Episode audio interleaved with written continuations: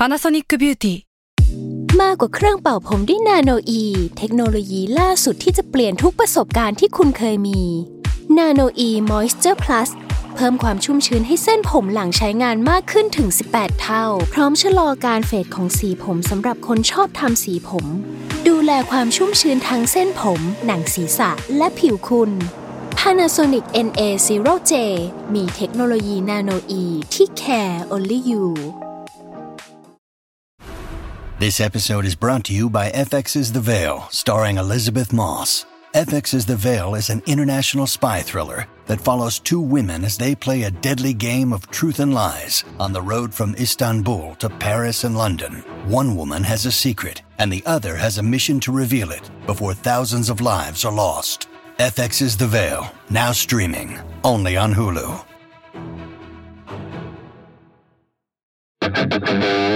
S a l m o n PODCAST มัน สด อร่อย ทฤษฎีสมคบคิดเรื่องลึกลับ สัตว์ประหลาดฆาตกรรม ความลี้ลับที่หาสาเหตุไม่ได้ เรื่องเล่าจากเคสจริงที่น่ากลัวกว่า fiction สวัสดีครับ ผมยชญ์ บรรพพงศ์ผมธัญวัฒน์อิพภูดม นี่คือรายการ Untitled Case สวัสดีครับ ยินดีต้อนรับสู่รายการ Untitled Case episode ที่ 178ครับผมครับ สวัสดีครับ เรามาอยู่กันในทีม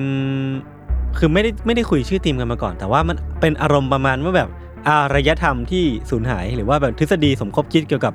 อารยธรรมในอดีตปะผมผมไม่มีทฤษฎี แล้วพี่เอาเรื่องอะไรมา ผมแล้วผมไม่มีทฤษฎีไง จริงๆเหรอเอออ่อ่าแล้วแล้วพี่เกี่ยวกับอะไรโดเรมอนตีมอะไรวะ อ่าถ้าถ้าถ้าพี่จะเอาเรื่องโดนโดนเลมอนมาเล่าแล้วมันตีมอะไรวะทีม สัตว์ประหกาลารดเดิญี่นปุ่นทางย้อนเวลาสัตว์ประหลาดญี่ปุ่นสัตว์ประหลาดญี่ปุ่นการเดินทาง AI ย้นเวลาที่ครองโลกอ่าอ่าโดเรมอนที่ถือเป็น AI ไหมพี่โจนี่ชื่อทีมอะไรนะ Lost Civilization Ancient Era อ่าคืออะไรวะเพิ่งได้รับโจทย์มาเมื่อกี้เลย Ancient Era ก็คือเล่าเรื่องเกี่ยวกับในอดีตแหละเรื่องการย้อนความกลับไปอ่าครับผมคจรับริงๆเราเคยพี่ทันเคยเล่าเกี่ยวกับแบบมายา หรือว่ามันจะมีแบบ อารยธรรมหรือว่าเมืองรูอานกอะไรพวกนี้ที่มันหายไปคือผมว่ามันก็เกี่ยวข้องกันอะไรอย่างงี้ปะโหยโรวาโนกนี่นานมากเลยนะเออก็นานอยู่นะตั้งแต่นานอยู่ตั้งแต่ที่เรายังไม่หลัเปิกดกล้องหน่วยกัอะเออ บ้า จริง ก็แย่แล้วจริง ใช่เหรออ๋อมันเออคือ mass murder อะไรอย่างงี้ป่าวะไม่ใช่เออ mass murder ปะไม่รู้ไม่รู้ไม่รู้เออไม่เป็นไรใครจำได้ก็ฝากกดเก้าครับมาแล้วกันนะครับฝากกดเก้าเราจะรู้เลขตอบเนอะอะวันนี้จริงๆแล้วอะตามคิวที่พี่โจ brief ไว้อะคือผมต้องเล่าก่อนเว้ย อ่า เออ แต่ว่ามันมีอุบัติเหตุบางอย่างที่ ที่ผมก็ไม่รู้ทำไม พี่ทันอยากจะช่วยแถลงไขไหมว่าทำไมพี่เป็นคนเล่าก่อนวันนี้ผมไม่ได้เอาที่ชาร์จแบตมาจากบ้าน อ่า แล้วพี่แบตเหลือกี่เปอร์แล้วเซ็นต์ตอนนี้เนี่ยแบต Mac ผมเนี่ยเหลือสามสิบเอ็ดเปอร์เซ็นต์อ่า ก็เลยว่าขอแล้วก่อนได้ไหมอ่าคือตอนแรกก็ขอแล้วว่า เอ้ยมีที่ใช้แบตไหมก็ใครจะไปมีพี่ไปซื้อแม็กรุ่นใหม่มาแล้วมันใช้แม็กเซฟมันไม่มี อันนี้มีความผิดเราที่เราใช้แม็กที่มันรุ่นใหม่เกินไปเหรอ ก็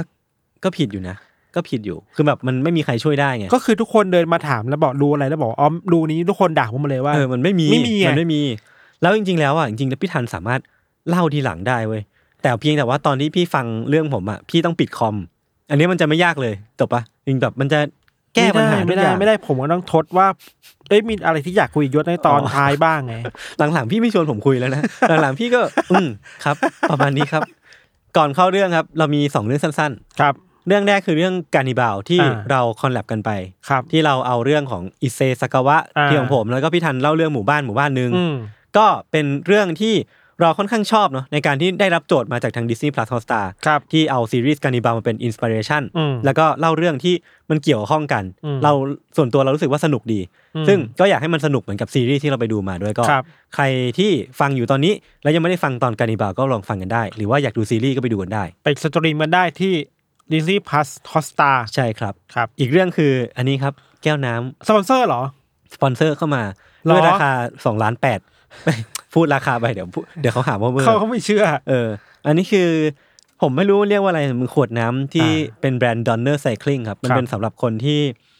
เป็นนักปั่นจักรยานอืมก็จะแบบมันจะมีที่เหน็บที่เอาไว้เหน็บเหน็บกับจักรยาน แล้วก็อ่าหิวหิวน้ำตอนปั่นอยู่ก็แบบอ่าบีบ ถ้าเราดูโอตาคุน่องเหล็กมาก็จะเห็นกล่องนี้แหละแต่แบบไอ้ขวดน้ำนี่แหละคือบีบ กินหรือว่าล้างหน้า กินแล้วก็ล้างหน้าด้วย เออ ถ้าถ้ามือเลอะบีบล้างล้างมือก็ได้แต่ปั่นจักรยานอยู่มันจะแบบอ่าบีบไม่ได้โอเคครับอันนี้ราคา 390 บาทครับ สามารถไปดูกันได้ที่ IG Donner Cycling นะครับ ผมว่าคุณก็เหมาะกับอะไรแบบนี้นะ ไม่ถึงอาชีพแบบรีวิวเป็นอินฟลูเอนเซอร์อะไรแต่เงี้ยไม่มีอะไรถูกต้องเลยนะ ราคาไม่รู้ถูกว่าพูดไปก่อน อ่า เริ่มเลยครับเริ่มเลย เรื่องของเราวันนี้จะเป็นเกี่ยวกับอารยธรรมอันหนึ่งที่สูญหายไปในป่าแอมะซอนใน ทวีปอเมริกาใต้ครับในอเมริกาใต้เนาะจริงๆตำนานเรื่องนี้ครับ มันถูกพูดถึงกันอย่างต่อเนื่องหลังจาก ศตวรรษที่สิบหกอืมก็นานพอสมควรนะ ที่สเปนเนี่ยได้ไปออกล่าอาณานิคมอืมตามพื้นที่ต่างๆ คือมันยุคล่าอาณานิคมมันยศครับ แล้วกองกำลังของสเปนทหารสเปนเนี่ยที่ไปแบบไปบุกยึดที่ต่างๆ เนี่ย พื้นที่หนึ่งที่พวกเขาไปก็คืออเมริกาใต้อืมแล้วในจังหวะนั้นน่ะ ก็ไปเจอเรื่องราวแปลกๆที่พวกเขาได้ยินมาเรื่อยๆว่าอ่าอ่าเฮ้ยรู้ไหมว่ามันมีชาวเผ่าและชนพื้นเมืองที่อยู่มาก่อนหน้านี้แล้ว ที่พวกคุณอาจจะไม่เคยเห็นอืมแล้ว เป็นเขาเรียกว่าอะไรอะเป็นเมืองแล้วกันอืมที่ตามตำนานนะเล่าว่าเป็นเมืองที่ถูกปกคลุมไปด้วยสีทองอะอ่าฮะคือทุกอย่างเป็นสีทองอะเป็นแบบทองอร่ามเลยเป็นใช่ไหม golden city ในอดีตอ่าอะอ่าอ่าเออ เรื่องแบบนี้ยิ่งทำให้พวกไอ้อาณานิคมสเปนเริ่มแบบ peak อะหิววะหิวอะคือมันเออหิวอยู่แล้วใช่ป่ะเออพอมีเรื่องราวแบบแท็กซี่แบบเนี้ยว่ามันมีมันมีเมืองทองคำอยู่อะครับก็ทำให้ ผู้คนอยากจะออกไปพิชิตอืมอะไรเหล่านี้มากขึ้นเนาะอืมประเด็นคืออย่างนายศในช่วงที่สเปนบุกไปเริ่มพิชิตอารยธรรมในในอเมริกาใต้คครัรับบ พลทหารก็ได้ยินเรื่องราวแปลกๆมาแบบนี้แหละ คือว่ามันมีเมืองที่เป็นทองคำอยู่เนาะมีสถาปัตยกรรมที่ถูกตกแต่งด้วยทองคำอย่างสวยงามอะมีอืมข้าวของเครื่องใช้เป็นทองคำมากมายอืมชื่อที่พูดถึงกันในยุคนั้นจนถึงวันเนี้ยมันคือเมืองแห่งทองคำอ่าใช้ชื่อว่าเอลโดราโดอ่าฮะเชื่อไหมว่านับตั้งแต่ยุคล่าอาณานิคมจนถึงทุกวันเนี้ยยศ ก็ยังมีคนที่พยายามออกตามหาเมืองแห่งเนี้ยอยู่เหมือนเดิมเลย อืม บางทีก็เหมือนจะเจอ บางทีก็เหมือนจะไม่เจอ บางทีมีนักสำรวจที่ได้ทุนก้อนใหญ่มากๆ มาสำรวจที่แอมะซอนเนี่ยครับ ก็หาหาไม่เจออยู่ดีอืมว่ามันอยู่ไหนหรือว่า ไอ้เจ้าเมืองเอลโดราโดเนี่ย มันมีอยู่จริง ๆ หรือเปล่าหรือเป็นแค่ข่าวโคมลอย เราพูดตอนนี้เลยว่ามันมีอยู่จริง อ่า แต่จะเป็นในแง่ไหนเดี๋ยวว่ากัน อ่าโอเคโอเค เราขอย้อนกลับไปเรื่องราวของทวีปอเมริกาใต้ในยุคแบบ เราไม่อยากให้จำตัวเลขอะมันคือยุคแบบ very โบราณแล้วกันครับ มันคือยุคก่อนคริสตศักราชอะยศโห เออก็ย้อนไปสองเรียกได้ว่ายุคปี very โบราณนะเนาะณตอนนั้นที่ทวีปอเมริกาใต้ครับ หรือว่าทวีปแถวๆนั้นน่ะมันจะมีชนเผ่าอยู่หลายชนเผ่าเนาะอืมหนึ่งในชนเผ่าที่อยู่ในแถบๆประเทศที่มันจะเป็นโคลอมเบียในตอนเนี้ยอืมชื่อว่าชนเผ่ามูสกาครับมูอิสกานะ M U I S C A ครับ พวกเขาก็ได้ตั้งถิ่นฐานอยู่ตรงบริเวณแบบเนื้อเนื้อของทวีปอเมริกาใต้ที่เป็นโคลอมเบียในทุกวันนี้เนาะอืมนักวิชาการด้านประวัติศาสตร์อะเขาคาดการณ์กันว่าชาวมูอิสกานยศน่าจะมาตั้งถิ่นฐานแบบจริงจังแถวๆเนี้ยในช่วงเวลาประมาณหนึ่งพันปีก่อนคริสต์ศักราชครับ ก็คือสามพันกว่าปีที่แล้ว เขาคาดการณ์เป็นช่วงอะ น่าจะเป็นช่วงประมาณหนึ่งพันปีก่อนคริสตศักราชถึงคริสตคริสตศักราชที่ห้าร้อยครับ คือมันนานมากๆนะเดี๋ยวไม่อยากให้จำตัวเลขเดี๋ยวสับสนอืมเอาเป็นว่านานมากแล้วกัน ชนเผ่ามูสกานะครับถือเป็นชนเผ่าที่ค่อนข้างน่าสนใจยศคือพวกเขาว่าถือเป็นท็อปโฟอารยธรรมโบราณที่peak เทียบเท่ากันกับที่ mass mass อย่างแอซเท็กอินคามายาอ่าอ่าคือสี่อารยธรรมเนี่ยเรียกว่าเป็นแบบ big เป็น four เป็นตัวตึง เป็นตัวตึงของยุคนั้นอ่าแล้วที่ความแปลกคือว่ามูสกาเนี่ยครับไม่ได้ปกครองเป็นแบบภาษาอังกฤษเขาเรียกว่า empire อะครับ จักจักรวรรดิอาณาจักรอะแต่ไม่ คือมูสกาเนี่ยถึงมันจะมีพื้นที่ของตัวเองค่อนข้างเยอะนะ แต่ว่าพวกเขาอยู่กันแบบหลวมหลวมๆอะอืมภาษาสมัยนี้เรียกว่าเป็นสมาพันธ์อะเฟเดเรชันอะเป็นแบบเป็นรัฐอิสระที่แบบ ไม่ขึ้นตรงต่อกันอ่าแต่ว่าอ่ายึดกันแบบล้มหลวมๆพอครับครับ เมืองหลักหรือที่ว่าเป็นเมืองหลวงของชาวมูสกาเรียกว่าบากาตาอืมครับ นอกจากเนี่ยอย่างที่เราบอกว่านอกจากเมืองหลักอย่างมาคาตาแล้วเนี่ยจะมีชนเผ่าที่กระจายตัวอยู่ไปในขอบนอกๆกระจายตัวตรงนั้นตรงทีตรงนี้ทีเนี่ย ส่วนใหญ่แล้วก็ไม่ค่อยขึ้นตรงต่อกันเท่าไหร่อืมเอาหมายถึงส่วนใหญ่แล้วก็ไม่ค่อยขึ้นตรงต่อกันเท่าไหร่เนาะจะมารวมตัวกันในโอกาสสำคัญอืมเช่น มีพิธีมีเหตุการณ์สำคัญเกิดขึ้นเท่านั้นเองครับ อันนี้สนุกมากคือว่าชาวมูสกาเนี่ยนับถือพระเจ้าสูงสุดของพวกเขาอืมพระเจ้าของเขาชื่อว่าชิมินิกากัว อ่า ชิมินิกากัวนะชิมินิกากัวเนี่ย เป็นเหมือนเป็นเขาเรียกว่าเป็น เป็น eternal god อะอ่า เป็นสิ่งที่สำคัญที่สุดยิ่งใหญ่ที่สุดที่ชาวมูสกาจะนับถือแหละครับ พวกเขาเชื่อว่าชิมิเนกาโกนะครับเป็นผู้ที่สร้างแสงสว่างขึ้นมาบนโลก อืม คือถ้าย้อนกลับไปตามความเชื่อเขาอะโลกไว้เนี่ยมันมีแต่ความมืดมิดอืม ไม่มีอะไรเลย อืม แล้วชิมิเนกาโกนี่แหละเป็นคนที่ปรากฏตัวออกมา แล้วก็ ท้องเขาใหญ่มากอะอ่าเขาแหวกท้องออกมาแล้ว แสงออกมาจากท้อง อ่า ก็เป็นตำนานที่เท่ดีนะเท่ๆดีเออเออแสงออกมาจากท้องจากท้องแล้วก็สร้างแสงสว่างสร้างชีวิตขึ้นมาบนโลกใบนี้ครับครับ นอกจากเนี่ยชิมิเนกาโกก็สร้างนกยักษ์ขึ้นมาสองตัว อืมพาให้มันบินไปสองข้าง บินไปบนโลกด้วย อีกตัวหนึ่งก็บินไปบนอวกาศ เพื่อสร้างจักรวาลขึ้นมาอ๋อมันก็เป็นวิธีคิดแบบคนโบราณที่แบบน่าสนใจเซดีนอะเตอร์จากที่อยู่ในบริเวณตัวเอง ใช่ใช่โดยสรุปไปแล้วคือว่าชาวมิสกาก็เชื่อว่าชิมิเนกาโกนี่แหละเป็นพระเจ้าที่สร้างแสงสว่าง แล้วก็เป็นสัญลักษณ์ของการสรรสร้างสิ่งต่างๆ ขึ้นมาแสงสว่างเป็นเหมือนแบบจุดเริ่มต้นของทุกอย่างอะถ้าเราไปเทียบอย่างอียิปต์เนี่ยก็จะนับถือเทพรานึกออกปะอ่าราก็จะเป็นเทพเจ้าแสงสว่างที่แบบเป็นผู้แบบแสสรรสร้างสิ่งครับต่างๆอะไรเงี้ยครับ ชาวมุสกาเลยใช้ตัวแทนของชิมิเนกากัวเนี่ย เป็นแสงสว่างอืมและแสงสว่างที่คนในยุคนั้นจับต้องได้อะก็คือทองคำ อ่าเนกอะปะเพราะว่ามันมันมันมีความแบบส่องระยิบสว่างระเนี่ยัยบมันเออแวววาวระยิบระยับแวววาวได้เหมือนกันเนี่ยอ่าสิ่งนี้ทำให้ชาวมุสกาเนี่ย มักจะสร้างสิ่งของที่เป็นทองคำขึ้นมายศครับ เช่นพวกโล่อาวุธอืมเครื่องประดับ เครื่องดนตรีต่างๆอะเป็นทองคำหมดเลยแสดงว่าเขาต้องรู้จักวิธีการหลอม ใช่ใช่ใช่ซึ่งอ่าถ้าเป็นอย่างนี้จริงๆอะแปลว่าเขารู้จักมานานมากเลยนะเออเออมนุษย์เรารู้จักการหลอมโลหะมานานมากๆแล้วครัอะบครับ อย่างที่เราบอกไปว่าตามบันทึกประวัติศาสตร์เนี่ยชาวมิสกาก็ทำหลายอย่างเป็นทองคำเนาะใช้ทั้งบูชาพระเจ้า ใช้ทั้งในชีวิตประจำวัน หรือไม่แต่การออกศึกกับชนเผ่าต่างๆ ที่เป็นศัตรูกันครับลองลงมาจากพระเจ้าที่เขาพวกเขานับถือแล้วยำเกรงอะ ชาวมิสกาให้ความสำคัญกับผู้นำสูงสุดในทางโลกอ่าคือในทางความเชื่อมีชิมินิกากลัวเป็นเทพเจ้าใช่ปะแต่ในทางโลกก็มีหัวหน้าใหญ่เหมือนกันอืม หัวหน้าใหญ่หรือผู้นำเนี่ยถูกเรียกว่าซิปป้าอืมซิปป้าคือหัวหน้าสูงสุดครับในทางโลกเนาะก็ทำงานทั้งในเชิงการเมืองควบคุมต่างๆ แล้วก็ทำในทางแบบพิธีกรรมทางจิตวิญญาณต่างๆที่เป็นเป็นสัญลักษณ์ของทางโลกของชาวมูสกาเนี่ยครับพิธีกรรมต่างๆ ที่ซิปป้าหรือผู้นำสูงสุดต้องทำมันยศมันแทบจะเกี่ยวข้องกับพระเจ้าผู้สร้างโลกหมดเลยอืมคือมันยึดโยงกันมากๆเนาะหนึ่งในพิธีกรรมที่สำคัญมากๆ คือ พิธีกรรมที่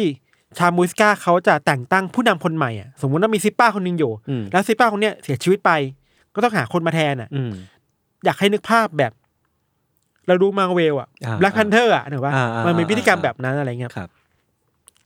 ยกตัวอย่างเช่นถ้าไม่มีครั้งหนึ่งถ้าซิปป้าคนเก่าเสียชีวิตไป แล้วต้องจำเป็นต้องมีคนใหม่ขึ้นมาเนี่ยอืมเขาจะมีพิธีกรรมที่ส่งทอดตำแหน่งนี้ให้กับคนรุ่นต่อไปเนาะครับ ซึ่งสิ่งที่สำคัญมากครับ คือว่าพิธีกรรมในการขึ้นสู่ตำแหน่งซิปป้าเนี่ยจะเกิดขึ้นที่ทะเลสาบศักดิ์สิทธิ์ ชื่อว่าทะเลสาบเลกกัวตาวิต้าอืมจริงๆก็ชื่อว่ากัวตาวิต้าแหละก็อยู่ในโคลอมเบียเหมือนกันครับ ตามเอกสารบันทึกทางประวัติศาสตร์ยศคือมีคนไปเห็นหรือมีคนแบบเล่าต่อมาเนาะเขาบอกว่า พิธีเนี่ยจะไปจัดที่ทะเลสาบใช่ไหมแล้วก็มีนักบวชสี่คนอืมแต่งตัวแบบจัดเต็มมากๆ มีเครื่องประดับแบบดูสูงส่ง มีซองคำแปะตัวอะไรอย่างเงี้ยครับ ขณะที่ว่าที่ผู้นำคนใหม่ ว่าที่ซิป้าคนใหม่เนี่ย ก็จะอยู่ในพิธีกรรมนี้แบบสภาพเปลือยเปล่าอ่าไม่ใส่เสื้อผ้าอะไรเลยอ่าก่อนที่นักบวชเหล่าเนี่ยจะมีพิธีการที่ทำให้ เอาเขาเรียกว่าเอาโกลดัสอะผงสีผอะงทองผงสีทองอะามาทาตัวของผู้นำคนเนี้ยให้เป็นครับทองทั้งตัวเลยอะอ่าอ่าอ่าเพราะเขาเชื่อว่าทองคำเนี่ยเป็นสิ่งที่สัญลักษณ์ของเทพเจ้าไงอืมมันคือการสร้างความศักดิ์สิทธิ์และคือการบูชาเทพเจ้า ไปในตัวเหมืในอนการเป็นเอาเป็นการประสานเข้าร่างอะไรเงี้ยใช่ใช่ใช่เป็นการเอาความศักดิ์สิทธิ์เข้าร่างตัวเองอะไรเงี้ยครับไอการทาผงสีทองเข้าไปในร่างกายเนี่ยทาแบบจริงจังแบบทุกอนูของร่างกายยศอ่าจะเป็นสีทองหมดเลยอะอืมอะไรแบบนี้เหมือนการบูชาเทพเจ้าในแง่หนึ่งเนาะแล้วก็อย่างหนึ่งคือมันคือการบอกถึงแสงสว่างที่สำคัญจำเป็นในการส่งต่อต่อคนต่อไปครับ อืมหลังจากที่ทาตัวเป็นสีทองหมดแล้วเนี่ย เหล่านักบวชก็จะให้ผู้ที่เข้ามาร่วมงานชาวบ้านเนี่ย อยู่รอบๆนึกออกมาเป็นทะเลสาบที่มันสูงสูงๆนะมีผาสูงไงชาวบ้านก็จะเอาสิ่งของที่เป็นทองคำของตัวเองไงมันโยนทิ้งลงไปในทะเลสาบอ่าเพื่อบูชาเทพเจ้าอ่านึกว่ามันคือแบบทุกอย่างมันเชื่อมโยงกับทองคำหมดเลยอะครับ คนนี้มีสร้อยประดับเป็นทองคอันนี้มีแหวนมีอาวุธำเออมีแหวนมีอาวุธมีโล่อืมเอาเท่าที่ตัวเองมีมากที่สุดอะโยนลงไปในทะเลสาบนี้แบบไม่หยุดเลยนะเว้ยครับ จนมาถึงช่วงท้ายของพิธีกรรมเนะครับนักบวชก็จะทูชงทูชูธงขึ้นมาเป็นสัญลักษณ์ว่าหยุดได้แล้ว อืมแล้วจะมีการกล่าวคำปณิธานเขาเรียกว่าอะไรกล่าวคำปฏิญาณหรือปฏิปฏิญาณ ขึ้นมาเพื่อยอมรับสถานะของซิปป้าคนใหม่ อืมแล้วก็จบพิธี คือมันเป็นพิธีที่ยิ่งยิ่งใหญ่มากอะอืมถูกปะอืมมันมีทั้งการทาสีทองเข้าไปในผู้นำมันมีการโยนสิ่งที่เป็นทองคำลงไปในทะเลสาบอะครับครับสิ่งเหล่านี้เป็นเป็นพิธีกรรมที่ค่อนข้างพิเศษเนาะ แล้วทำให้ทะเลสาบแห่งเนี้ยมันเป็นทะเลสาบทะเลสาบที่ศักดิ์สิทธิ์มากอืมๆ ซึ่งไอ้สีทองคำที่ทาบนตัวซิปป้านั่นแหละ มันถูกนำมาเล่าเรื่องต่อไปทัศเป็นที่ไปพบเจอเรื่องราวเหล่านี้ครับพูดกันต่อปากปากต่อปากเนาะพิธีกรรมเนี่ยครับ ในตอนแรกเริ่มมันถูกเรียกว่า El Hombre Dorado อืม ไอ El Hombre เนี่ยถ้าเราอ่านออกเสียงผิดอาจจะผิดก็ได้นะไอ El Hombre El Hombre Dorado เนี่ย มันแปลว่า the golden man อ่า the golden man คือซิปป้าอ่าคือคนน่ะที่ทาร่างตัวเองเป็นสีทอง ใช่ คือมันเรียกง่ายๆเนาะอืมแต่พอเวลาเวลามันผ่านไปเรื่อยๆอะพอมันมีคนมาเยือนเรื่อยๆ มาเล่าปากต่อปากอะไอ the golden man อะมันเหลือแค่เอลโดราโดที่แปลว่าทองคำแทนเว้ยอ่าก็คือเป็น the golden แทน เออ มันไม่มี man แล้วอะอ่าคนไม่ได้ถึงแบบซิปป้าคนนั้นแล้วอะครับครับเรื่องราวความวุ่นวายเนี่ย มันจะเกิดขึ้นหลังจากนี้ยศคือว่า อารยธรรมนี้มันก็ผ่านล่วงเลยเวลาไปเรื่อยไม่มีจุด peak มันมีจุดตกต่ำมันก็ไปเรื่อยๆมันแต่ก็ยังมีคนที่สืบทอดอารยธรรมต่อมานะครับ เวลามันผ่านมาถึงยุคของการล่าอาณานิคมอะชาวสเปนก็ได้เดินทางมาถึงแผ่นดินแถบนี้แหละ แล้วก็มาเจอกับชาวบูสกาเราเชื่อว่าในเวลานั้นเองครับอารยธรรมนี้ก็อยู่ในสภาพที่แบบทรงๆอะไม่ได้ยิ่งใหญ่มากขนาดนั้น แต่ก็ยังอยู่รอดต่อมาได้เนาะ ชาวสเปนก็ได้รู้จักกับชาวมูสกาแล้วเรียนรู้ว่าอ๋อมันมีตำนานเกี่ยวกับเอลโดราโดอยู่นะ อืมและรวมถึงพิธีกรรมที่เกิดขึ้นในทะเลสาบเนาะหลังจากนั้นนะครับก็เริ่มมีชาวยุโรปนอกจากสเปนอะ คือมันปากต่อปากอะเออมันเล่าต่อกันไปเรื่อยๆอะชาวยุโรปก็เริ่มเดินทางมาถึงพื้นที่แถบนี้ เพื่อตามหาทองคำตามตำนานกันมากขึ้นเรื่อยอ่าๆบางคนน่ะ มาถึงก็ค้นหาสักพัก หายสาบสูญไปเลยอ่า คือไปมีเรื่องกับชาวเผ่าอะ ก็เลยแบบว่า โดนยิง เออ บางคนโดนยิงธนูอาบยาพิษก็มี บางคนครับถูกฆ่าตายก็มีคือ มันไปลุกลานพื้นที่เขาอะครับอืมอืมมีครั้งหนึ่งที่พีคมากคือว่ามีนักสำรวจชาวเยอรมันคนหนึ่งชื่อว่าจอร์จวอนสเปรเยอร์เขาก็มายังป่าแอมะซอนอืมแล้วก็พื้นที่แถบเนี้ยพร้อมกับทหารกว่าสองพันคนครับ คือตั้งใจแล้วว่าฉันจะมาหาทองคำให้ได้ มาบุกเลยอะสุดท้ายไม่เจอทองคำกลับไป ที่สำคัญคือว่ามีทหารที่รอดกลับไปอะ แค่แปดสิบคนอะ ก็คือเกือบหมด เกือบหมดเสียชีวิตหมดเลยเกือบหมดคือจากสองพันเหลือแปดสิบคนน่ะครับเข้าใจว่ามันก็มีปัญหาหลายอย่าง เช่น โรคระบาดอืมรวมถึงการต่อสู้กับคนพื้นเมืองเนาะเออการไม่ชินภูมิภูมิอากาศ สภาพอืมพื้นที่มันก็อืมแบบว่ามีมีผลเนาะมันมีโรคเยอะที่เจอในป่าและคนยุโรปมันไม่เคยเจอมาครับครับ ในช่วงล่าอาณานิคมเนี่ยครับยศก็มีชาวยุโรปอีกอีกหลายชุดอะที่เดินทางมาแถบเนี่ย แล้วเดินทางมาเพื่อสตอรี่ของทองคำโดยเฉพาะครับอ่าเป้าหมายสำคัญเลยคือว่าต้องการเอาทองคำกลับไปให้ได้ อืมโอเคแหละ พวกเขาก็เจะหลักฐานบางอย่าง ที่เช่น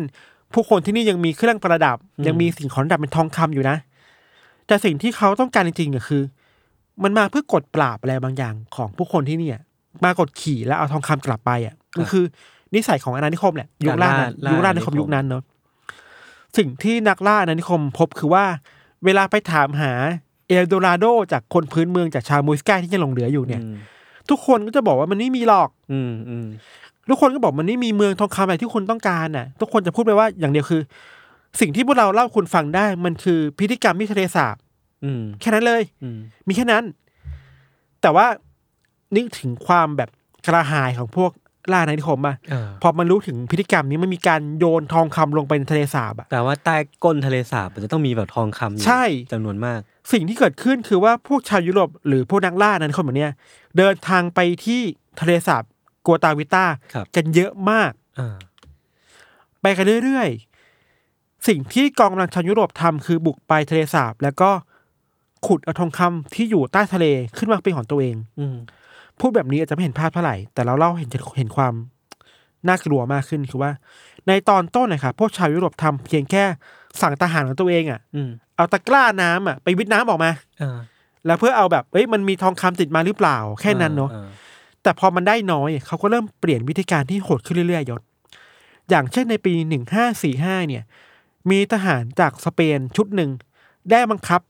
ชาวมูอิสกาที่เป็นพื้นเมืองอะ ให้พวกเขาอะไปวิทน้ำออกมาให้กับชาวยุโรปไปคือไปบังคับเขาอะอันนี้ไปคือเป็นการใช้แรงงาน ใช้แรงงานจริง ๆ แล้วทำอย่างเนี้ยสามเดือนติดต่อกันอะอืมใช้แรงงานคนท้องถิ่นน่ะจนสุดท้ายก็สามารถวิทวิทน้ำออกมาได้จำนวนมากประมาณหนึ่งแล้วก็จะทองคำอีกประมาณหนึ่งก็เอากลับไปขายต่อที่ยุโรปได้ครับ อีกกรณีหนึงคือเกิดขึ้นในปีหนึ่งห้าแปดศูนย์นะมีนักธุรกิจที่ทุ่มทุนสั่งให้คนเนี่ย เจาะคลองอะยศ อืมออกจากทะเลสาบเนี่ยอืมเพื่อระบายน้ำออกจากทะเลสาบให้ได้มากที่สุดไว้ยโอ้โห เออไอการไอการเจาะคลองครั้งเนี้ยทำให้น้ำในทะเลสาบเหลือเพียงแค่ยี่สิบเมตรอืมนับจากก้นอะอืมทั้งที่มันอยู่แบบสูงมากเนาะนี่คือการทำลายแบบธรรมชาติเลยแล้วนะทำลายทะเลสาบที่คนพื้นเมืองคิดว่ามันคือทะเลสาบที่ศักดิ์สิทธิ์ของพวกเขาอะเออรวมถึงระบบนิเวศในป่าด้วย ใช่ ยังมีหนักกว่านั้นอีกว่าในปีหนึ่งแปดเก้าแปดครับมีบริษัทในอังกฤษครับในลอนดอนน่ะอืมที่ตั้งขึ้นมาเพื่อการขุดทะเลสาบกัวตาวิต้าโดยเฉพาะอื้อหือสิ่งที่ทำคือไปไกลที่สุดเลยคือ มีการขุดอุโมงค์ใต้น้ำอะอืมแล้วไอ้การขุดอุโมงค์ครั้งเนี้ยสามารถระบายน้ำออกจากทะเลสาบได้ทั้งหมดเลยอะโอ้โห ไม่เหลือน้ำเลยในทะเลสาบแห่งนี้อะโอ้โห แต่ที่เหลือคือแผ่นดินแห้งๆเพราะมันไม่เหลือสารอะไรแล้วอะครับแล้วเข้าใจว่าทีมชุดเนี้ยเอาทองคำกลับไปได้แค่แปดสิบดอลลาร์โอ้โหคือไม่คุ้ม คือไม่คุ้มแล้วก็ล้มละลายในเวลาต่อมา ก็แบบอืมเวนกรรมกรรมมันตามทันนะเนาะอืมแต่ที่เกิดขึ้นคือว่ามันคือการหาผลประโยชน์จากธรรมชาติอืมหาผลประโยชน์จากที่ที่ชนพื้นเมืองเขาเรียกเชื่อว่ามันคือสิ่งศักดิ์สิทธิ์อะเออจากความเชื่อของผู้คนน่ะอะไรแบบเนี้ยมันคือการหาผลประโยชน์เข้าตัวเองมากๆเนาะครับ จนสุดท้ายแล้วรัฐบาลของโคลอมเบียก็ออกกฎหมายขึ้นมาในเวลาต่อมาเลยว่า โอเคเราห้ามอืมห้ามทุกคนมายุ่งนะ หลังจากนั้นเราจะฟื้นฟูทะเลสาบนี้ให้มันปกตินะอืมซึ่งตอนนี้ก็ปกติแล้วอืมครับ ไอ้ตำนานการตามหา golden city เมืองทองคำในตำนานยศอืม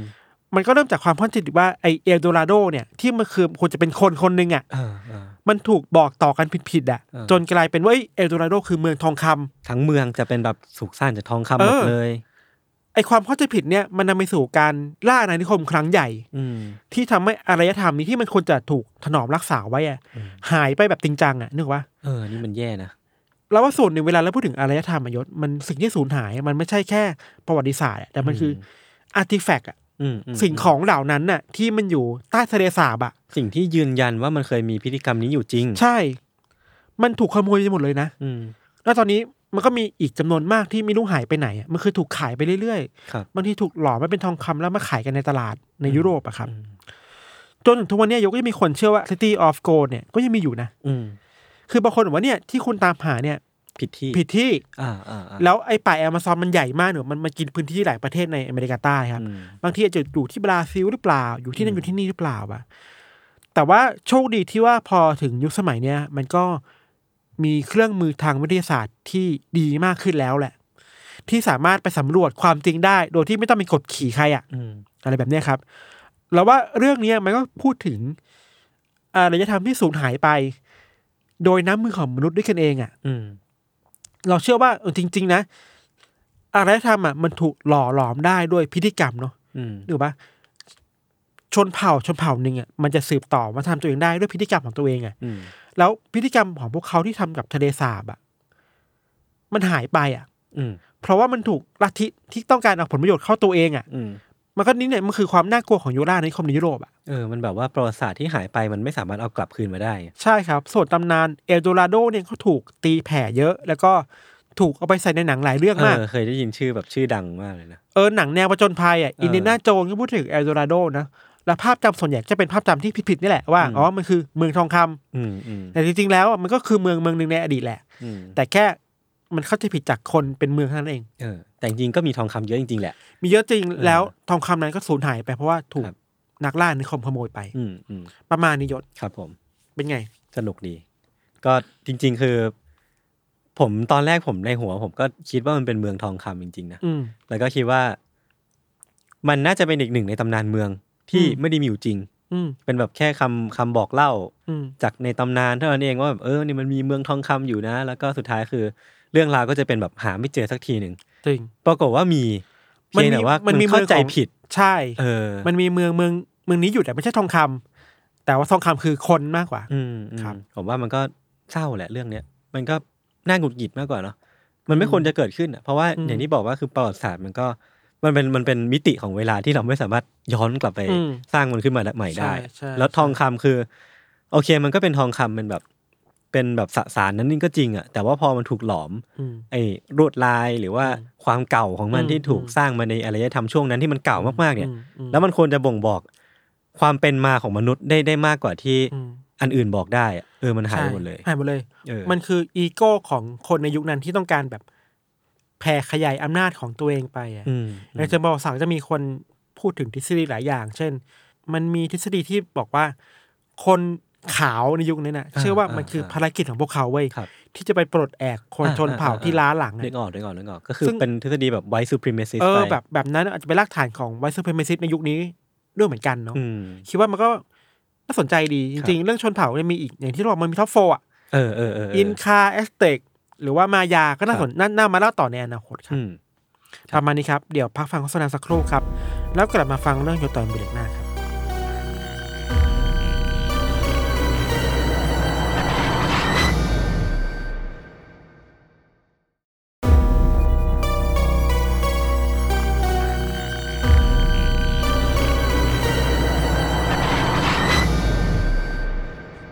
โอเค กลับมาอยู่ในเบรกที่ 2 ของรายการ Under Case ตอนที่ 178 ครับผม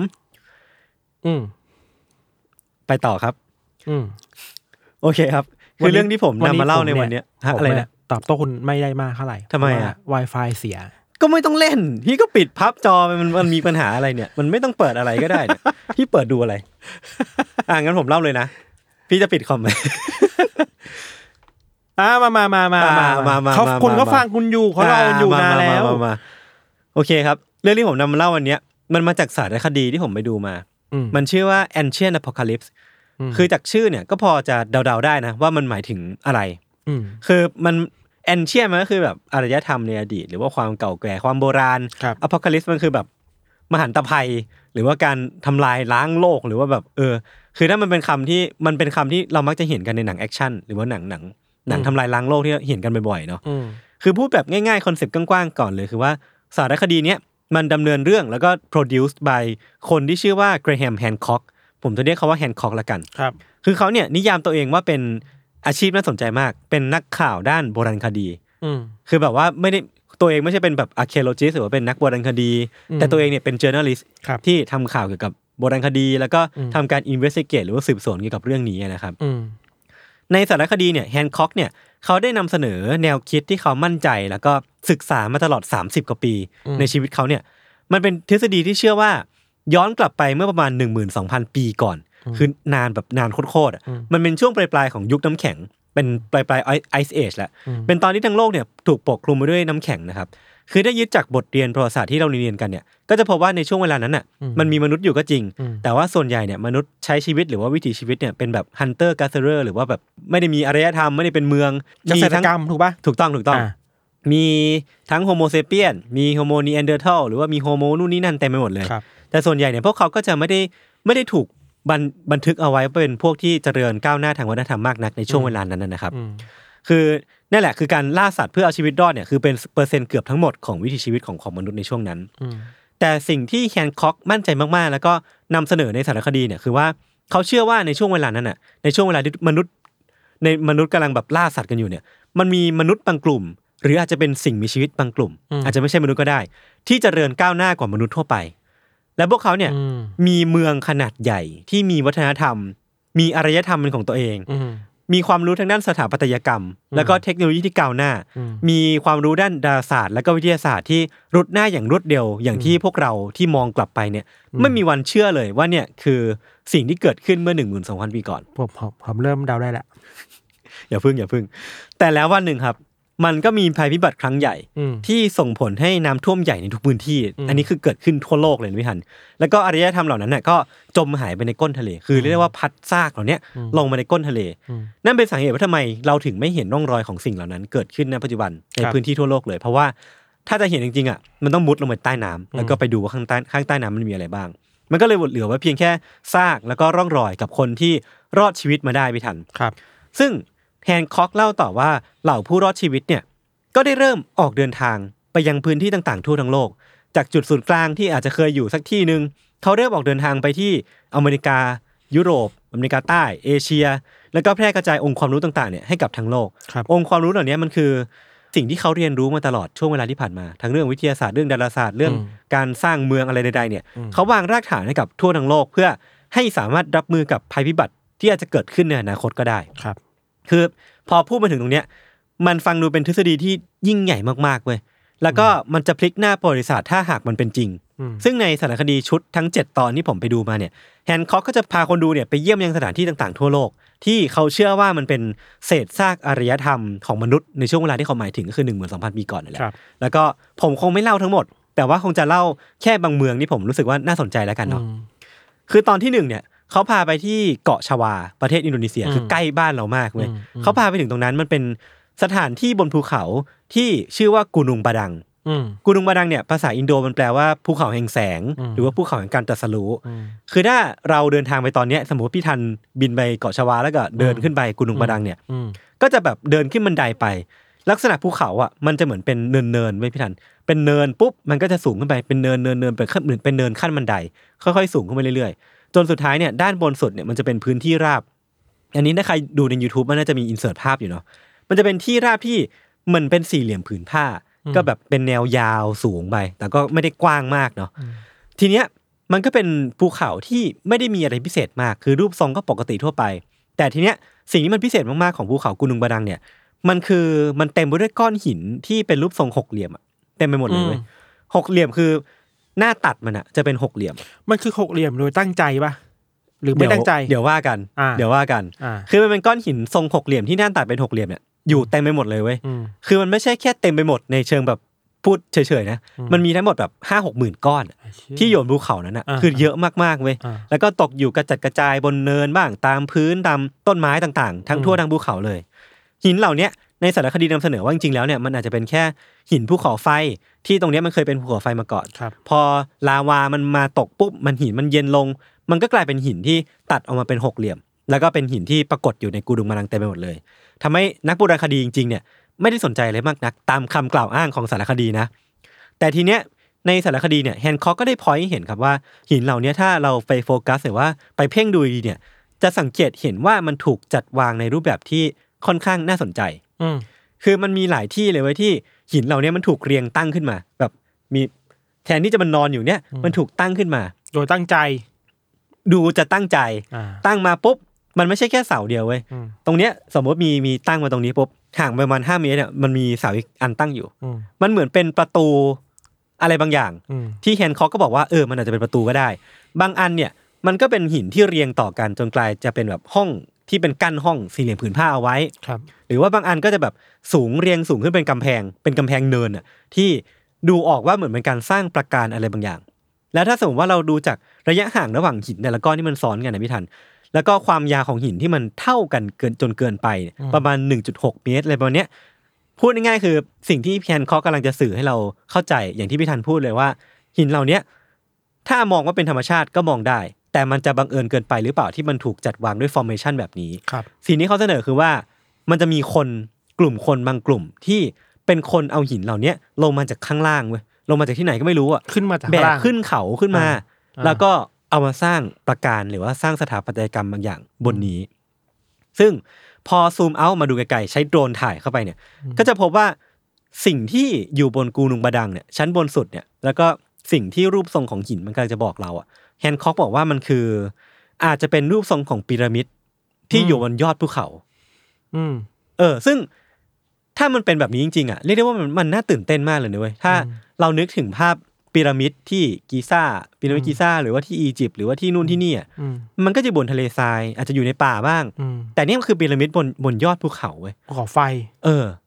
คือพีระมิดบนกูนุงบาดังเนี่ยมันจะมีลักษณะที่แตกต่างจากที่อียิปต์หรือที่อื่นๆเพราะว่า มันจะมีลักษณะเป็นขั้นบันได มันจะไม่ใช่สามเหลี่ยมแบบนี้นะอืมไม่ใช่สามเหลี่ยมแบบอืมเออผมอ่าไม่รู้อ่าเรียกว่าอะไรนึกออะอกอ่าเออแต่ว่ามันจะเป็นขั้นบันไดปุ๊บขึ้นมาปุ๊บอักหักองศานิดนึงขึ้นขึ้นขึ้นขึ้นไปอีกอะไรเงี้ยอ่าอ่าเออแล้วก็บนสุดเนี่ยมันจะไม่ใช่สามเหลี่ยมแต่ว่าเป็นพื้นราบที่ผมได้อธิบายไปตอนต้นเนาะเออซึ่ง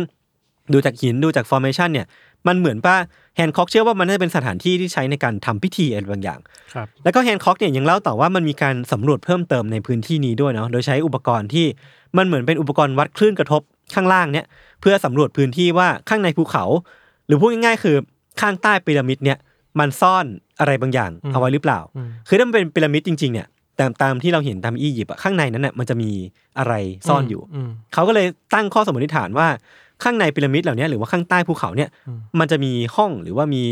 มีสถาปัตยกรรมซ่อนอยู่ภายในหรือเปล่าอืมก็เลยมีการสำรวจปรากฏว่ามันมีโอกาสสูงมากเว้ยจากข้อมูลที่ Hancock เสนอเนี่ย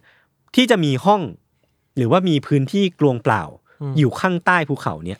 อืมแบบว่าพีระมิดเนี่ยมันอาจจะเคยมีประตู อาจจะเคยมีอุโมงค์บางอย่างที่นำไปสู่พื้นที่ชั้นใต้ดินก็เป็นไปได้อืมเออ ความพีคคือจากในสารคดีที่เล่าว่านักโบราณคดีเนี่ยเชื่อว่าจากหลักฐานนะครับ เชื่อว่ามันเคยมีมนุษย์อาศัยอยู่บนเขาเนี่ยเมื่อ 7,000 ปีที่แล้วครับ ซึ่งก็ถือเป็นตัวเลขที่นานมากๆแล้ว แต่จากความเข้าใจเดิมๆเนี่ยมนุษย์ในช่วงเวลานั้นนะครับไม่สามารถสร้างสถาปัตยกรรมที่มันซับซ้อนแบบที่แฮนค็อกกำลังนำเสนอได้แน่อืมๆนั่นแปลว่ามันต้องมีข้อมูลไหนสักอันที่ผิดอืมจะเป็นสถาสถาปัตยกรรมที่แฮนค็อกเชื่อว่ามันคือพีระมิดอืม หรือว่าเป็นความหลักฐานที่นักโบราณคดีเชื่อว่าเนี่ยคือ7,000ปีอืมไม่อันใดอันหนึ่งก็ต้องผิด แต่แฮนค็อกเนี่ยยังทำให้เราเหลือจะเชื่อขึ้นไปอีกอย่างหนึ่งคือว่า เขานำหลักฐานจากนักสำรวจคนหนึ่งที่เคยมาสำรวจที่กุนุงบาดังอะครับครับ ที่เคยใช้อุปกรณ์ขุดดิน ขุดสำรวจดินของพื้นที่ตรงเนี้ย แล้วก็พบว่าในในชั้นดินที่ลึกประมาณ 15 เมตรเนี่ย บอกว่าที่เนี่ย อาจจะถูกสร้างขึ้นตั้งแต่ 11,600 ปีก่อน เก่าไปอีก เก่าขึ้นไปอีกอ่าจากเดิมที่ 7,000 ปีดูจะเป็นเป็นไปไม่ได้แล้วเนี่ยอ่าคราวนี้มันเก่าขึ้นมาอีกเว้ยครับแล้วถ้าสมมติว่าเราขุดลึกไปกว่านนั้นอะพบว่าที่เนี่ยอาจจะถูกสร้างขึ้นตั้งแต่สองหมื่นสี่พันปีก่อนก็บีอีกคือเก่าขึ้นไปอีก เก่าขึ้นไปอีกอะอ่าแล้วแบบว่าถ้ามันเป็นจริงขึ้นมาเนี่ย มันจะค่อนข้างน่าตื่นเต้นเลย เพราะว่าทักษะ เทคโนโลใช่ยีใช่ที่คนยุคนั้นมีไม่น่าจะทำแบบนี้ได้ใช่ใช่มันจะเก่ากว่าพีระมิดที่เก่าที่สุดอืมที่นักโบราณคดีเชื่อว่ามีบนโลกเนี้ยครับเก่ายิ่งขึ้นไปอีกห้าหกเท่าอะอืมเอออ อันนี้คือหลักฐานชิ้นแรกที่แฮนค็อกอ้างว่าเป็นหลักฐานชิ้นสำคัญที่สนับสนุนทฤษฎีที่ผมเล่าไปตอนต้นครับว่าเคยมีอารยธรรมโบราณที่ก้าวหน้ามากๆ แต่ได้หายไปเพราะถูกน้ำท่วมเนาะอีกที่หนึ่งที่ผมจะหยิบยกมาพูดถึง แล้วก็เป็นที่ที่เขาพูดถึงในซีรีส์นี้เนี่ยก็คือที่ประเทศมาลตาอื มมันเป็นประเทศเกาะเล็กๆในยุโรปที่ผมเคยพูดถึงสักตอนในในช่วงอืมช่วงต้นๆของรายการเนี่ยมันน่าจะเป็นตอนที่ 38 เป็นเรื่อง Daphne Project เกี่ยวกับนักข่าวคนหนึ่งอะไรอย่างเลยครับ ที่นั่นเนี่ยมันมีสิ่งที่เรียกว่าจิคันเทียอืมจิคันเทียเนี่ยมันเป็นโครงสร้างหินขนาดยักษ์พี่ทัน ที่มันเรียงตัวกันคล้ายกับเป็นประการหินน่ะคือถ้าดูรูปเนี่ยมันจะเป็นแบบหินก้อนใหญ่ๆที่เรียงเรียงสูงขึ้นไป แล้วก็มันเหมือนเป็นแบบ ถ้าเรานึกถึงไททันหินนะผมผม คำนิยามไม่ถูกแต่ว่ามันเป็นหินที่สร้างมาเป็นปราการเพื่อป้องกันอะไรบางอย่างอืมเหมือนเป็นป้อมที่มันใหญ่มากๆ ซึ่งหินแต่ละก้อนเนี่ยมันจะใหญ่แล้วก็หนักมากๆ บางก้อนเนี่ยน่าจะหนักถึง 50 ตันอืมเออ และสิ่งที่หลงเหลือในวันเนี้ยที่เราเห็นกันในภาพที่เราถ้าเราไปเสิร์ช Google เนี่ย มันอาจจะแค่ความสูงเพียงครึ่งเดียวของความสูงดั้งเดิม นั่นแปลว่าในอดีตเนี่ยมันน่าจะสูงกว่านี้ขึ้นไปอีกครับเออ แล้วก็มันน่าจะถูกใช้เป็นวิหารเพื่อทำพิธีบูชาทางความเชื่ออืม ซึ่งมันก็อาจจะไม่ได้น่าแปลกใจอะไร เพราะว่าจากหลักฐานที่ถูกพบในจิกันเทียเนี่ยเชื่อว่าจิกันเทียน่าจะถูกสร้างในช่วง 5,600 ปีก่อนครับรู้หรือว่ามีการค้นพบวิหารหินแบบเนี้ยอีกเป็นสิบสิบทั่วทั้งมาลตาเลย ซึ่งมันไม่ได้ขัดแย้งอะไรกับไทม์ไลน์ที่นักโบราณคดีเนี่ยเชื่อมากนักว่า คนในสมัยนั้นก็อาจจะสร้างสิ่งนี้ขึ้นมาก็ได้ แต่สำหรับ Hancock เนี่ยเขาเชื่อว่าการเกิดขึ้นของจิกันเทีย แล้วก็วิหารหินอื่น ๆ ที่มาลตาเนี่ยมันแปลกมากเว้ยเพราะว่าถ้าเทียบ กันกับที่อื่นๆ แล้วเนี่ยสมมติที่อียิปต์เนี่ยมันมีร่องรอยของอารยธรรมอื่น ที่เข้าใจได้ว่าเออมันเจริญมากก็เลยสามารถสร้างพีระมิดได้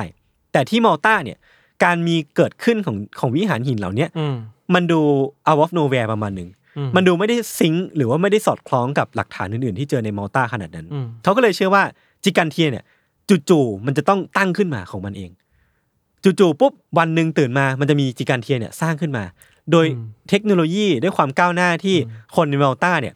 ไปเรียนรู้มาจากที่ไหนไม่รู้ในชั่วข้ามคืน มันดูแปลกแยกจากสภาพดั้งเดิม ใช่ใช่ใช่เพราะว่ามันดูสร้างได้ยากดูซับซ้อนแล้วก็ลำบากเกินกว่าที่คนในยุคนั้นเนี่ยจะทำได้ในทันทีครับเขาก็เลยเชื่อว่าคนที่สร้างวิหารหินในมัลตาพิทัน น่าจะต้องเดินทางมาจากแผ่นดินใหญ่ ในช่วงเวลาที่มัลตาเนี่ยมันยังเชื่อมต่อกับแผ่นดินใหญ่อยู่อืมคือมันมีน้ำท่วมหรือว่าระดับน้ำทะเลเนี่ยมันสูงขึ้นเรื่อยๆในช่วงเวลาที่ผ่านมาอืมก็เลยมัลตาก็เลยกลายเป็นเกาะ แต่มันมีช่วอยู่ช่วงเวลาหนึ่งพี่ทันที่ มัลตาเนี่ยเคยเป็นเป็นแผ่นดินที่เชื่อมต่อกับแผ่นดินใหญ่อยู่ คือเชื่อมต่อกับซิซิลีที่อิตาลีเนาะช่วงเวลานั้นน่ะมันคือหนึ่งหมื่นสี่พันปีก่อน อีกแล้ว เออ คือเลขมันซ้อนทับกันอืมปุ๊บมันก็จะค่อนข้างสอดคล้องหรือว่าชี้นำไปทางทฤษฎีที่ Hancock นำเสนอ เขายังเชื่อว่าคนจากแผ่นดินใหญ่เหล่าเนี้ยเดินทางมาที่มัลตาแล้วก็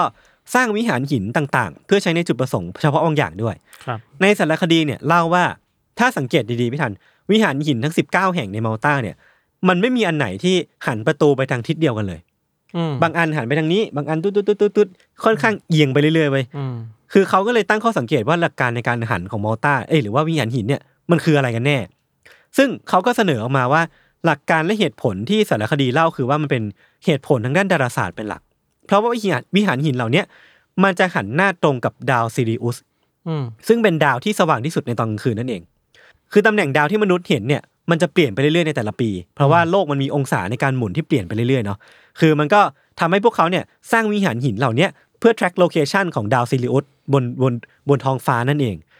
แล้วดาวซิริอุสเนี่ยไม่ทันในความเชื่อของชาวอียิปต์เนี่ยมันเป็นสัญญาณที่บอกว่าแม่น้ำไนายเนี่ยกำลังจะท่วมอืมคือนั่นแปลว่าถ้าสมมติวิหารหินเหล่าเนี้ยมันถูกสร้างขึ้นมาเพื่อจับตาดูดาวซิริอุสจริงๆเนี่ยมันจะเป็นสิ่งที่ใครก็ตามที่เป็นคนสร้างมันเนี่ยกำลังจะบอกว่าให้พวกเขาเฝ้าดูกัน การปรากฏตัวของดาวซิริอุสให้ดี เพราะว่ามันอาจจะมีอุทกภัยเกิดขึ้นในอนาคตอืมอย่างเช่นที่เขาถูกชำระล้างไปในอดีตก็ได้นึกออกไหมมันเป็นแบบทฤษฎีที่เขาสร้างขึ้นมาอืมจริง ๆ แล้วเนี่ยมันจะมีอีกหลายที่เลยที่สารคดีพาไปดูในใน Ancient Apocalypse เนี่ยเนาะทั้งอุโมงค์ใต้ดินที่ตุรกี มีเนินประหลาดรูปงูที่อเมริกาที่เขาก็เชื่อว่าเป็นสัญญาณที่บ่งบอกถึงอุทกภัยเช่นกัน รวมถึงว่ามันมีความเป็นไปได้ของนครแอตแลนติสที่หายไปอืมที่มันไปเชื่อมโยงกับ ความลึกลับของโลกบางอย่างที่มันเป็นสิ่งที่เรียกว่า Bimini Road พี่ทันอืมมันจะเป็นใต้ทะเลที่หมู่เกาะบาฮามาสเนี่ยอืมมันจะมีชั้นมันจะเป็นการเรียงตัวของหินน่ะที่มันเหมือนเป็นถนนเรียงยาวเข้าไป แล้วมันก็ลึกเข้าไปในในในมหาสมุทรครับเขาก็เลยเชื่อว่าสิ่งเนี้ยมันคือร่องรอยหรือว่าซากที่บ่งบอกว่าเคยมีอยู่ของแอตแลนติสถนนสู่แอตแลนติสเอออะไรประมาณนั้นใช่ใช่ แล้วก็มีอีกที่อื่นๆที่ Hancock เนี่ยเชื่อว่าเป็นหลักฐานสำคัญที่บอกว่าในช่วงเวลาที่นักโบราณคดีเนี่ยเชื่อว่ามนุษย์ส่วนใหญ่ยังเป็น hunter-gatherer อยู่เนี่ยมีอารยธรรมที่เจริญก้าวหน้า อย่างที่ผมได้เล่าไปตอนต้น ในตอนท้ายๆของซีรีส์เนี่ย Hancock ได้เสนอทฤษฎีที่ที่มาของน้ำท่วมใหญ่ครั้งเนี้ยที่เขาเชื่อว่ามันชำระล้างทุกอย่างบนโลกทิ้งไปแล้วก็ reset โลกใหม่เนี่ยว่ามันเกิดจากอุกกาบาตไดโนเสาร์ยุคนั้นเหรอคล้าย ๆ กัน เขาบอกว่าเป็นอุกกาบาตแบบเดียวกับที่เกิดขึ้นกับการ สูญพันธุ์ครั้งใหญ่ของไดโนเสาร์อืมแต่คราวเนี้ยมันตกมาในช่วง1 2 0 0 0 ปีก่อนเว้ยอืมมันตกมาจากนอกโลกแล้วก็ส่งผลให้เกิดน้ำท่วมใหญ่ทั่วทั้งโลกอืมแต่ว่าสาเหตุที่นักโบราณคดีเนี่ยมันไม่มีหลักฐานที่สนับสนุนทฤษฎีนี้ของเขาอะว่ามันเคยมีอุกกาบาตตกครั้งใหญ่เนื่อเมื่อ1 2 0 0 0ปีก่อนอะเขาบอกว่าอะไรรู้ปะเขาบอกว่าสาเหตุที่มันไม่มีร่องรอยตกกระทบอะเพราะว่าอุกกาบาตเนี่ยมันมาตกลงภูเขาน้ำแข็งเว้ยอ่า เออมาตกลงภูเขาน้ำแข็งอ่าอ่าอ่านึกออกแล้วแล้วมันก็เลยกระจายแล้วทุกอย่างมันอ่าละลายหายลงไปในทะเลหมดเออก็เป็นน้ำแข็งหมดเลยถูกต้องอ่าซึ่งมันก็ส่งผลให้เกิดน้ำท่วมใหญ่ทั่วทั้งโลกได้อยู่ดีครับแต่ว่าไม่มีร่องรอยเหลืออยู่ แล้วเขาก็นำเสนอทฤษฎีนี้แบบว่าเนี่ยแหละ กูเจอทฤษฎีที่แบบแม่งหมัดฮุกกูแล้วอ่าอ่าอ่าเออ กูต้องมัดใจหรือว่าหว่านล้อมคนทั่วทั้งโลกให้เชื่อในทฤษฎีกูได้แน่ครับๆอย่างไรก็ตามครับ ถ้าสมมติว่าฟังมาถึงตรงเนี้ยเรารู้สึกคล้อยตาม หรือว่าอยากที่จะไปดูสารคดีต่อเนี่ย ผมอาจจะต้องเล่านิดนึงถึงสถานการณ์ของทฤษฎีนี้ ในวงการโบราณคดีของโลกนี้เนาะอืมรวมทั้งตัวแฮนค็อกเองด้วย ที่ในฐานะผู้นำเสนอเนี่ยเขาเองก็ไม่ได้มีเครดิตขนาดนั้นที่ดีขนาดนั้นที่จะนำเสนอเรื่องราวเรื่องราวเหล่านี้และคนจะเชื่อนะครับอืมคือถ้านำชื่อของ Graham Hancock เนี่ยไป search ในวิกิพีเดีย มันจะเป็นข้อความที่แนะแนะนำตัวว่าเขาเนี่ยเป็นนักเขียนชาวอังกฤษที่นำเสนอเรื่องราว pseudoscientific อะหรือเขาว่าบอกแล้วนี่ เออ หรือว่าเป็นเรื่องราววิทยาศาสตร์เทียมเทียมๆสับปลอม เออใช่อ่านั่นแหละที่ทำให้ทั้งซีรีส์ของ Ancient Apocalypse เนี่ยมันถูกเรียกร้องโดยเหล่านักโบราณคดีทั่วโลกเว้ยอ่าแล้วก็คนในแวดวงเนี่ยให้ Netflix เนี่ยที่เป็นคนฉายเรื่องนี้อยู่เนี่ยเปลี่ยนหมวดหมู่จากสารคดี documentary เนี่ยให้กลายเป็น Science Fiction ไปซะอืมมันจะได้ไม่ต้องมีข้อพิพาทที่คนมานั่งถกเถียงกันว่านี่คือเรื่องจริงหรือเปล่า เพราะว่าออืมสิ่งที่มันผิดหมวด แฮนค็อกนำเสนอเนี่ยมันไม่มีมูลเลยเว้ยอืมอืมมันแทบจะเป็นทฤษฎีที่เขาสร้างขึ้นมา ด้วยตัวเองจากหลักฐานที่มันไม่ได้น่าเชื่อถือขนาดนั้นอืมคือหลังจากที่ซีรีส์เนี้ยมัน on air เมื่อปีที่แล้วพี่ทัน มันก็ตกเป็นกระแสอย่างมาก คือมีผู้เชี่ยวชาญมากมายเนี่ยพร้อมใจกันออกมาแฉว่าซีรีส์เนี้ยมันนำเสนอข้อมูลโคมลอยหรือว่ามั่วซั่วยังไง ทัวร์ลงทัวร์ลงถูกต้องถูกต้อง มันเริ่มต้นจาก attitude ของแฮนค็อกที่เขาเปิดซีรีส์มาเลยนั่งนั่งอยู่หน้ากล้องแล้วก็พูดพูดแบบตรงไปตรงมาเลยว่า นักโบราณคดีเนี่ยที่ไม่เชื่อในทฤษทฤษฎีของเขาเนี่ยเป็นพวกขวางโลกอะ เป็นพวกพวกหัววลานอะอ่าเป็นพวกคอนเซอร์เวทีฟที่อ่าไม่กล้าที่จะเปิดรับอะไรใหม่อ่าๆเออแล้วก็ก้าวร้าวไม่เปิดรับความคิดใหม่ๆ เพราะว่ากลัวมันจะขัดกับความคิดกระแสหลักของตัวเองหรือว่าอะไรพวกเนี้ยอืมซึ่งมันก็ดูฟังดูคุณเนาะมันดูเป็นสิ่งที่พวกนักทฤษฎีสมคบคิดชอบใช้ในการพูดแบบนี้พูดแบบนี้บ่อยๆ ซึ่งมันก็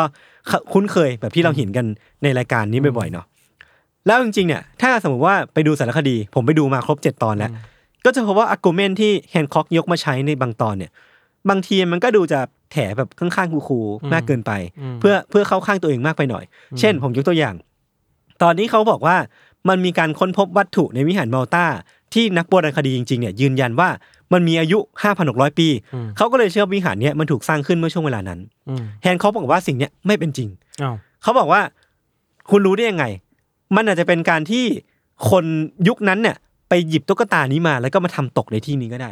มันไม่ได้บอกว่าไอ้วิหารหินนี้มันถูกสร้างในช่วงเวลานั้นสักหน่อยอ่าซึ่งอังก็เป็นไปได้แต่ว่าอืมมันก็ดูแบบแถเพื่อเข้าข้างทฤษฎีตัวเองมากเกินไปนิดนึงเออมันมันดูเป็นแบบตั้งใจหักล้างหักล้างเกินไปหน่อย confirmation bias อ่าอย่างที่พี่ทันอ่าพอพูดบ่อยๆเนาะอ่าแล้วก็มีอีกหลายจุดมากๆที่ผมดูไปแล้วก็รู้สึกว่าใช่เหรอวะตังหงิดตังหงิดอะเอออ คือเครื่องมือหลายอย่างที่แฮนค็อกเนี่ยนำเสนอในสารคดีอะแล้วก็นำมาใช้เป็นข้อมูล backup พี่ทัน จริง ๆ แล้วมันก็ไม่ได้น่าเชื่อถือขนาดนั้น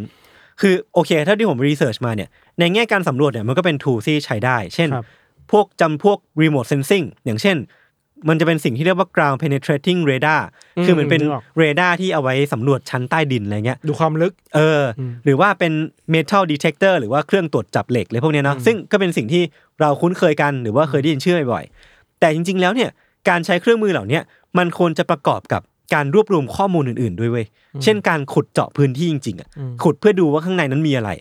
สิ่งที่แฮนค็อกนำเสนออย่างเช่น วิหารที่กุนุมประดัง คือเขาบอกว่ามันมีพื้นที่ข้างในอาจจะเป็นห้องก็ได้ แต่เขาก็แค่นำเสนอจากข้อมูลที่เขาตรวจจากเรดาร์เขาไม่ได้ขุดไปดูข้างใน แล้วก็ยืนยันมากๆว่าเนี่ยมันมีห้องข้างในนั้นจริง ๆ ทั้งที่ตัวเองไม่เคยขุดเข้าไปดูด้วยซ้ำอะอืมเออ มันเป็นการแบบ ฉันใช้ข้อมูลในการนำเสนอที่อาจจะไม่ได้น่าเชื่อถือสักสักขนาดนั้น แล้วก็ทำให้คำโต้แย้งส่วนใหญ่ของแฮนค็อกที่หยิบมา เล่าในรายการเนี้ยมันไม่ค่อยน่าเชื่อถือเนาะ แล้วก็เกือบทุก site ที่แฮนค็อกเนี่ยอ้างในรายการเนี้ยว่านักโบราณคดีไม่ได้สนใจ แล้วก็ไม่ได้สำรวจเกี่ยวกับสถานที่ เหล่านี้มากพอจนมองข้าม detail สำคัญไปเนี่ย จริง ๆ แล้ว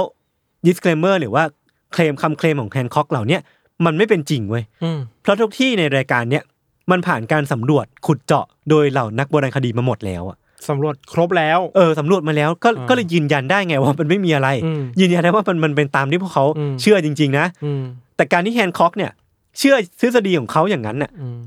สุดท้ายเนี่ยเขาก็จะหาข้อมูลหรือว่าหาทฤษฎีอะไรไม่รู้มาหักล้างกับสิ่งที่นักโบราณคดีเชื่ออยู่ดี อืม เออ มันก็เป็นการหักล้างแบบที่ถ้าเราดูแบบตั้งใจจริง ๆ หรือว่าดูดูแล้วมา research ข้อมูลต่อจริงๆเนี่ย ก็จะรู้สึกว่าเออ มันก็ไม่ใช่อย่างที่เขาพูด อืม เอาจริงๆแล้วเนี่ยแฮนแนวคิดของแฮนค็อกมันก็ไม่ได้ใหม่อะไรขนาดนั้นเว้ยพี่ทันอืมมันมีแนวคิดเรื่องของแอตแลนติสเพลโตแอตแลนติสหรือว่าที่พี่ทันเคยเล่าไปอืมมายาหรือว่าอาจารย์อาณาจักรอื่นๆ ที่คนเชื่อกันว่าอืมมันเคยมีอารยธรรมที่เจริญก้าวหน้ามาก ๆ เมื่อเมื่ออดีตกาลอะครับแต่มันเคยถูก reset ให้หายไปครับ การนำมาของทฤษฎีเนี้ยของแฮนค็อกเนี่ยมันคือแค่แค่การเอาทฤษฎีเหล่านั้นมาปัดฝุ่นใหม่ ให้เป็นของตัวเองแล้วก็เคลมเป็นของตัวเองเท่านั้นเองอืมสำหรับผมมันก็เลยไม่แน่ไม่ได้น่าตื่นเต้นอะไรขนาดนั้นอืมที่พี่ทัน เดาได้ตอนต้นก็คือมันมันก็เป็นทฤษฎีที่แมสทั่วไปเนาะอืมเออเพียงแต่ว่าพอมันถูกนำเสนอในยุคเนี้ยด้วยฟุตเทจด้วยการใช้โดรน ด้วยการใช้ซาวด์ตัดต่อ หรือว่าการใช้แบบความสามารถในการ storytelling เนี่ยก็อาจจะทำให้คนเชื่อก็ได้อืมเออ เราว่ามันคือทักษะในการเราต้องตั้งข้อสังเกตเออกับเออข้อเท็จจริงตรงหน้า critical thinking อะไรอย่างงี้ป่ะเอนะอเวลา มันก็ดูย้อนแย้งเหมือนกันนะ เวลาคนอืมที่บอกว่า พวกแกต้องมีคิดที่ข้อ thinking เออ แต่เวลาเราฟังพวกเนี้ยก็ต้องคิดที่ข้อ thinking กับคนที่พูดด้วยเหมือนกันด้วยด้วยเช่นกันเนาะเออก็จริงก็จริงก็จริง ถ้าสนใจเราคิดว่า จริงๆแล้วอะในวงการวิชาการประวัติศาสตร์ หรือว่าโบราณคดีอะมันเถียงกันได้อะอืมอืมอืมแล้วมันเถียงกันสนุกอะใช่ มันหักล้างกันตลอดเวลาเนอะว่าเอออันนี้เออใหม่เออไม่ใหม่ อันนี้จริงไม่จริงอะมันคงเป็นเสสิ่น่งห์ที่ปกติ เออเสน่ห์ไหมนะ ที่อืมมันมีการตรวจสอบกันตลอดเวลา ใช่ใช่อย่างน้อยเรื่องของแฮนด์คอ k ที่ยศเล่าทำให้เราเห็นว่า โอเค ประวัติศาสตร์ก็มีหลายด้านอืมเรื่องเล่ามันก็มีหลายแบบอืมอยู่ที่ว่าเราฟังการเถียงกันเหรอเนี่ยเออ แล้วเราจะคิดยังไงกับมันอะ ใช่ แล้วก็ต้องดูว่าการเถียงแบบเนี้ยข้อมูลที่เขาเอามาใช้เถียงอะมันน่าเชื่อถือจริงๆหรือเปล่า ใช่ เออ ก็ก็ก็ก็จริงก็เป็นเสน่ห์เหมือนกันนะผมว่าทุกคนเถียงผิดเว้ยเออ ผมมาเชื่อว่าสุดท้ายแล้วคือ เอทานอลอะ ผมไม่ได้ดู เนี่ยเทอร์นอลมันพล็อตมันเป็นยังไง ก็แบบมีสิ่งมีชีวิตอ่าอ่าที่จากสนร้าอกงโลกปะสร้างเอทานอลขึ้นมาอ่านะครับอ่าอ่าไม่เอาไม่สปอยไม่สปอยไม่อ่าแต่พี่พูดไปเขาก็น่าจะรู้กันหมดแล้วเอาจริงๆแล้วสิ่งหนึ่งที่ผมทดเอาไว้อะอ่าอยากคุยต่อเกี่ยวกับเรื่องเนี้ยอ่าคือมันเป็นเรื่องของการมีอยู่ของซีรีส์เนี้ยในสตรีมมิ่งชื่อดังอย่าง Netflix อืมมากกว่า คือมันมันอยู่ในฐานะสารคดี คือถ้าไป search ดูเนี่ยมันจะถูก label ไว้ว่า documentary เลยอืมคือผมรู้สึกว่ามันเป็นเรื่องที่น่าพูดถึงเหมือนกัน เพราะว่าคนที่ดูซีรีส์เนี้ยโดยความเข้าใจว่าเนี่ยมันคือสารคดีอะอืมก็อาจจะเข้าใจว่าสิ่งที่แฮนค็อกนำเสนอคือเรื่องจริงอืมเออ ถ้าไม่ได้ไป research ต่อไม่ได้ไป search ต่อเนี่ย ก็อาจจะคิดว่า เอ้ย เนี่ยแหละคือเรื่องจริง เมื่อหนึ่งหนึ่งหนึ่งหมื่นสองพันปีก่อนมีอาอารยธรรมอยู่จริงนะ แล้วก็นำข้อมูลเนี้ยไปเผยแพร่ต่ออืมเออ ผมก็เลยคิดว่า มันน่าจะไม่ได้ต่างอะไรกับทฤษฎีสมคบคิดอื่น ๆ มั้งที่อาจจะมีกลุ่มคนบางกลุ่มที่ไป research มา แล้วก็มี media ของตัวเองแล้วก็นำเสนอไปอืมเออก็เลยคิดว่า มันก็เข้าใจการเรียกร้องของของเหล่าเหล่านักโบราณคดีเหมือนกัน ที่ไม่ได้บอกว่าเรื่องนี้ไม่ไม่ไม่ควรจะอยู่ใน Netflix นะ เพียงแต่ว่าเลเบลให้ถูกว่ามันคือ science fiction เท่านั้นเองอืมเอออันนี้ในมุมผมนะอืมอีกอย่างคืออาจจะไม่เกี่ยวกับดราม่าเหล่านี้เรารู้สึกว่าเวลาเราดูสารคดีครับอืม เราต้องทรีตมันว่าสารคดีเหล่าเนี้ยมันไม่ใช่เพียวแฟกหรือมันไม่ใช่อ่ามัมันไม่ได้มีแค่ข้อเท็จจริงอย่างเดียว มันมีเออความเห็นด้วยนะ ก็จริงก็จริง แล้วเราไม่สามารถรับมันมาว่าอ๋อสิ่งที่เป็นความเห็นมันคือความจริงอะเออเออมันคือข้อเท็จจริงอะครับนักวิชาการก็มีหน้าที่บอกข้อเท็จจริงเนาะมโอเคแหละมันจะมีข้อเท็จจริงและความเห็นที่มันไม่เหมือนกันอะ เช่นอืมอืมเอ้ยสิ่งนี้มัน เกิดขึ้นในปีนี้โอเคถ้ามาหลักฐานชัดเจนก็คือข้อเท็จจริงอืมอืมแต่ไอ้ข้อเท็จจริงมันเถียงกันได้อีกอะว่ามันอืมเกิดขึ้นในปีไหนอีกอะสุดท้ายแล้วมันอยู่ที่เราจะเชื่ออะไรแล้ว มันทำให้เรากลับไปค้นหาต่อได้ไงบ้าง อืมอืมนะครับ ครับครับ อืม สนุกดี โอเค คือผมอยากให้ทุกคนไปดูนะคือผมรู้สึกว่าเราเราฟังจบแล้วไปดูอะ มันน่าจะ มองด้วยแง่มุมที่ที่ต่างออกไปอืมคือผมว่าบางอันอะมันก็ make sense ที่จะพูดคุยถกเถียงอืมเพื่อนำไปสู่ความเป็นไม่ได้ใหม่อืมๆเออแต่ว่าก็ฟังหูไว้หูแล้วก็ไม่ต้องเชื่อทั้งหมด คิดถึงดราม่าเรื่องหนึงที่เคยเกิดขึ้นกับสารคดี Seaspiracyอ่าเออที่พูดถึงอันนี้ปลากำลังจะหมดมหาสมุทรหมดโลกอะใช่ใช่ใช่แต่เราจำไม่ได้แล้วดีเบตเรื่องกันแต่เข้าใจว่าดีเบตกันหนักมากว่าอันนั้นก็ viral เหมือนกันเพราะว่าหลาย ๆ อย่างที่นำเสนอในนั้นอะมันเป็นทฤษฎีสมคบคิดหร ที่อาจจะไม่ได้จริงขนาดนั้น อาจจะมีทฤษฎีที่เรียกว่าถูกโต้แย้งได้ เออเออเอออ่าโอเค งั้นวันนี้ก็ประมาณนี้ครับ ครับ ก่อนไปดูหรือือว่าพอพอพอฟังจบปุ๊บเนี่ย ผมอยากเคลมไว้อย่างหนึ่งคือว่าผมไม่ใช่ผู้เชี่ยวชาญด้านโบราณคดีนะ อืม ก็ถ้าสมมติว่าใครไปดู ก็ควรจะไปรีเสิร์ชต่อ ครับ ก็อย่าฟังผมทั้งหมดนะครับ ครับ ติดตามรายการ Untitled Case ของเราทั้งสองคนได้ทุกช่องทางของ Salmon Podcast ครับผม วันนี้ผมสองคนลาไปก่อน สวัสดีครับ สวัสดีครับ